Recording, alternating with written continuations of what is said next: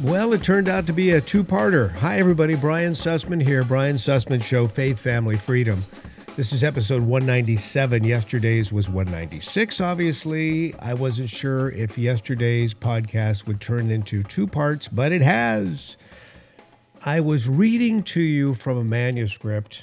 It's part of a book that I'm writing, and it was a chapter entitled Designer Pollutant, or it is a chapter entitled Designer Pollutant. And I was literally reading right from the chapter.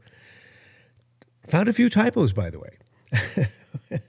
which I've since cleaned up. But this is therapeutic for me because I'm able to actually read what I've written. And sometimes in the process of rewriting, that's an important thing to do. Actually read aloud what you've written. And uh, I hope it's very, very beneficial to you because the world is all about climate change right now and all about carbon dioxide. And carbon dioxide has been so vilified when, in fact, it's foundational to life. So I'm just going to pick up where I left off. There are some moments in this manuscript that I'm reading from where you may say, "Wait a second, I don't, I don't know what you're talking about here. You're referring to something that I'm not aware of." Well, that's because this chapter's towards the beginning of the book, and there have been some chapters before that have set the stage for this moment. So I'm just going to pick it up right from where we left off yesterday with a section of this particular chapter entitled So Little CO2, Carbon Dioxide.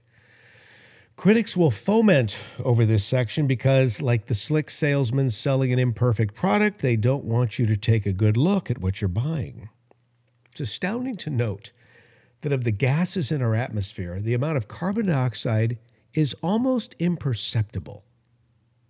By percentage, the gases are ordered as follows nitrogen, 78.1%, oxygen, 20.9%.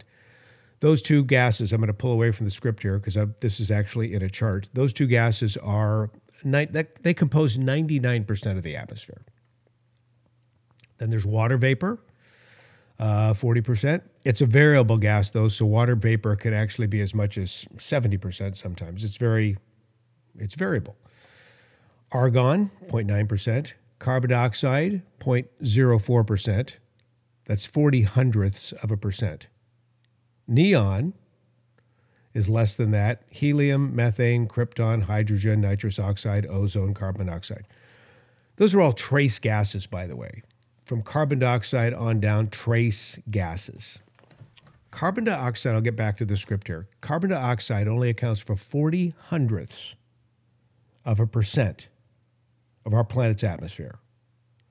Also, oftentimes noted as 400 ppm or parts per million. It's also known as a variable gas, along with water vapor, because it historic, historically fluctuates. And what percentage of the minuscule amount of CO2 is produced by human activities, including the utilization of fossil fuels? This is an important question that the climate cult does not want you to see. While writing my book Climategate in 2009, the answer to this question was readily available online via any search engine. At that time, I easily found a thorough analysis by the Carbon Dioxide Information Analysis Center, a wing, a research wing of the U.S. Department of Energy, stating human con- contribution was only 3.207%. However, that department closed down in 2017, and now such data has been virtually scrubbed from the internet, unless you do the math yourself. So, using high estimates, it would appear that human activity contributes something in the neighborhood of 4%. Allow me to repeat this critical fact. Carbon dioxide compromises 41 hundredths of the Earth's atmosphere, and of that amount, a mere 4% is generated by mankind. Now, here is an effective analogy to better wrap your brain around this measurement. In ClimateGate, I allude to an analogy. Oops, better change that. Analogy, analogy in two sentences, one after the other. Get out the thesaurus, Brian. Um, this was originally penned by the late Michael Crichton in his best selling eco thriller State of Fear. It's 2004. It provides a visual that infuriates the cult. On page 387 of his book, Crichton likens the gases of the Earth's atmosphere to a football field. Now, I'm quoting from his book here. The goal line to the 78 yard line contains nothing but nitrogen. Oxygen fills the next 21 yards, stretching to the 99 yard line. The final yard, except for four inches, is argon, a wonderfully mysterious inert gas useful for putting out electronic fires. Three of the remaining four inches are crammed with a variety of minor but essential gases. And the last inch? Carbon dioxide. The equivalent of one inch out of a 100 yard football field. If you were in the stands looking down at the action, you would need binoculars to see that width of that line. And the most important point how much of that last inch is contributed by human activities? The equivalent of a line as thin as a quarter standing on edge. So, how much has CO2 increased in the atmosphere since the use of fossil fuels began in the 19th century? Approximately 50% or half the thickness of Crichton's quarter. The percentage of CO2 in the atmosphere remains just a trace.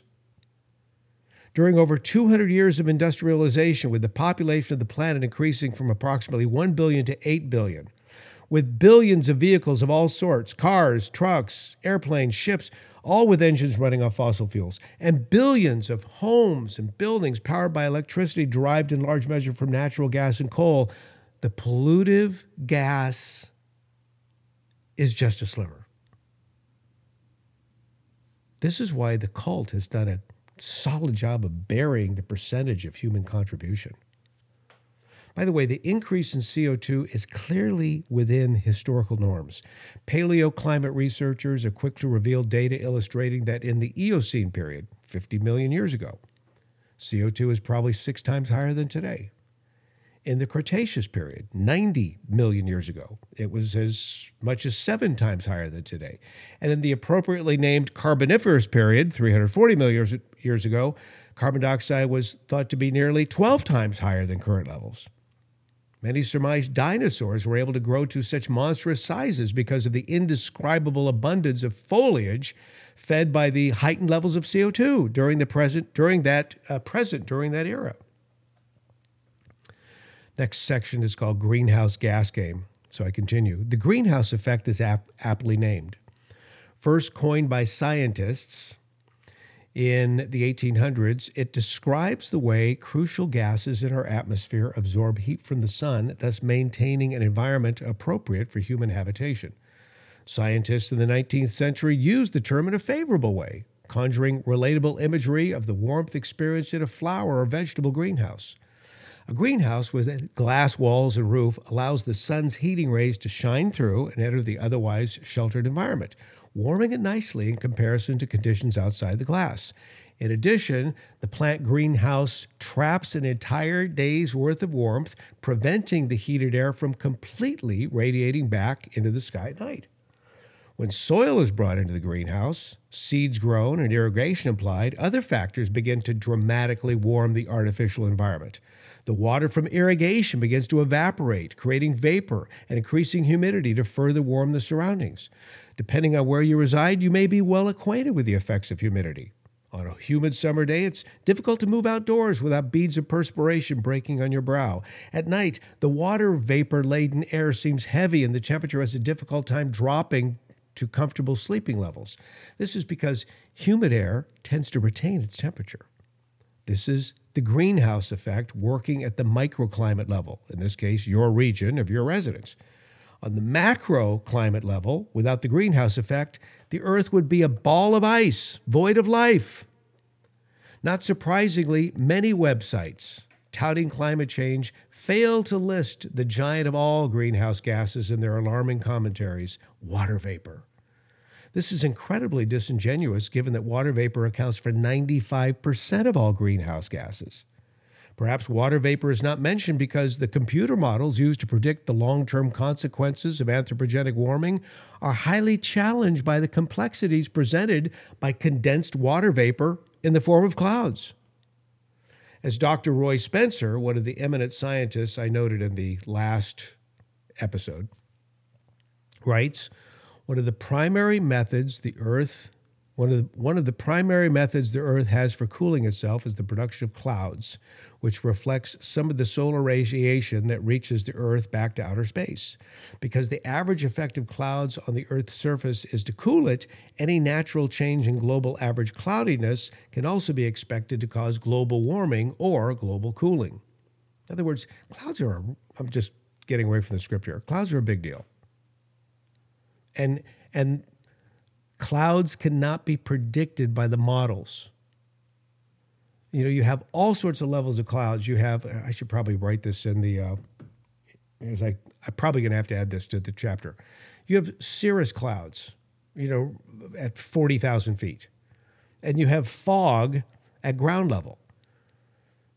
Various layers of clouds, thickness of clouds, scattered clouds, widely scattered clouds, completely cloudy skies. It's so variable and it's so dependent on so many factors that the models can't deal with this stuff. Okay, getting back to my script here. Following water vapor, the remaining 5% of the greenhouse gases are in order CO2, methane, nitrous oxide, ozone, and carbon monoxide. However, stay with me here.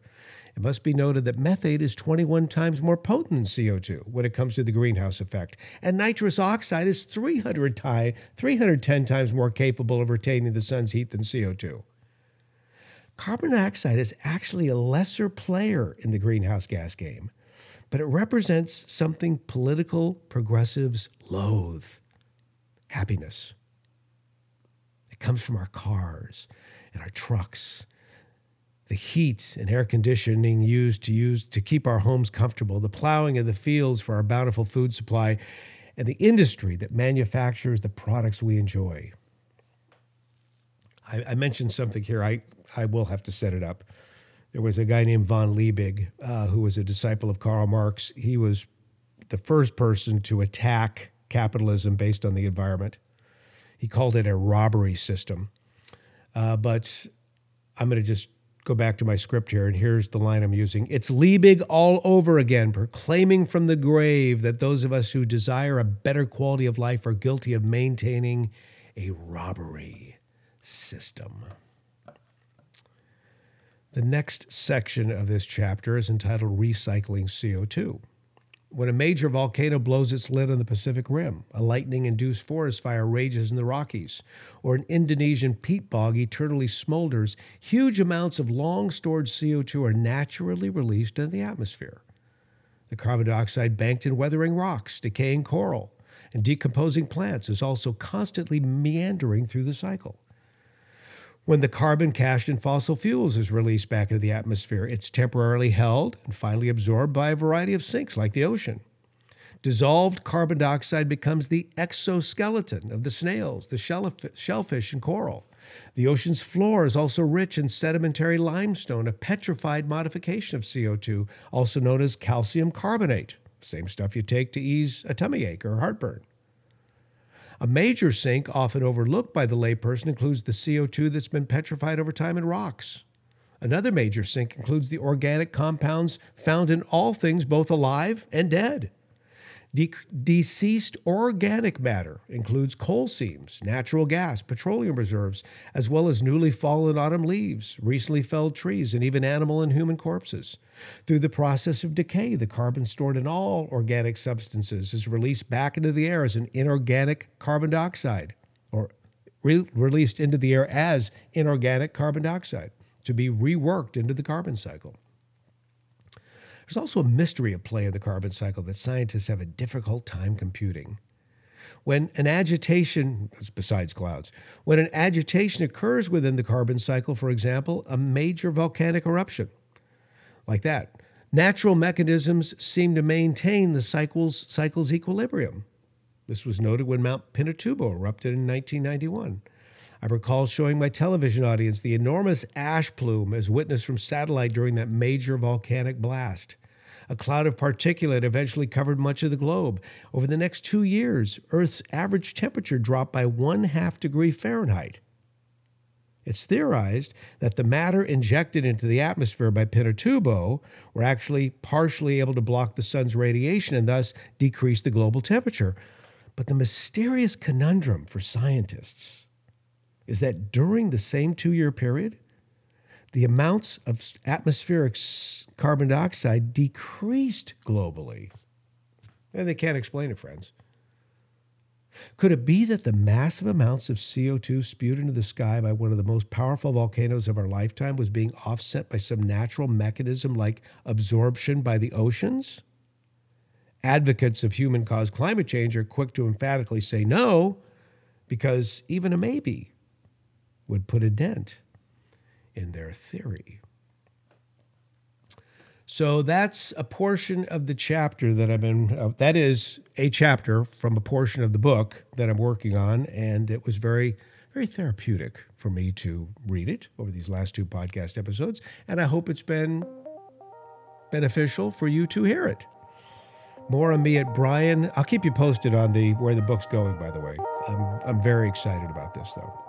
And I have the, what I'm also thrilled about, I have the complete blessing of my wife to spend massive hours in my man cave working on this thing. so, God bless you, my friends. Thank you for listening more on me at Brian Sussman Show. Brian's uh, Brian Sussman Show on Facebook, Brian Sussman Show on Instagram, daily doses of inspiration, and my website, briansussman.com. Until next time.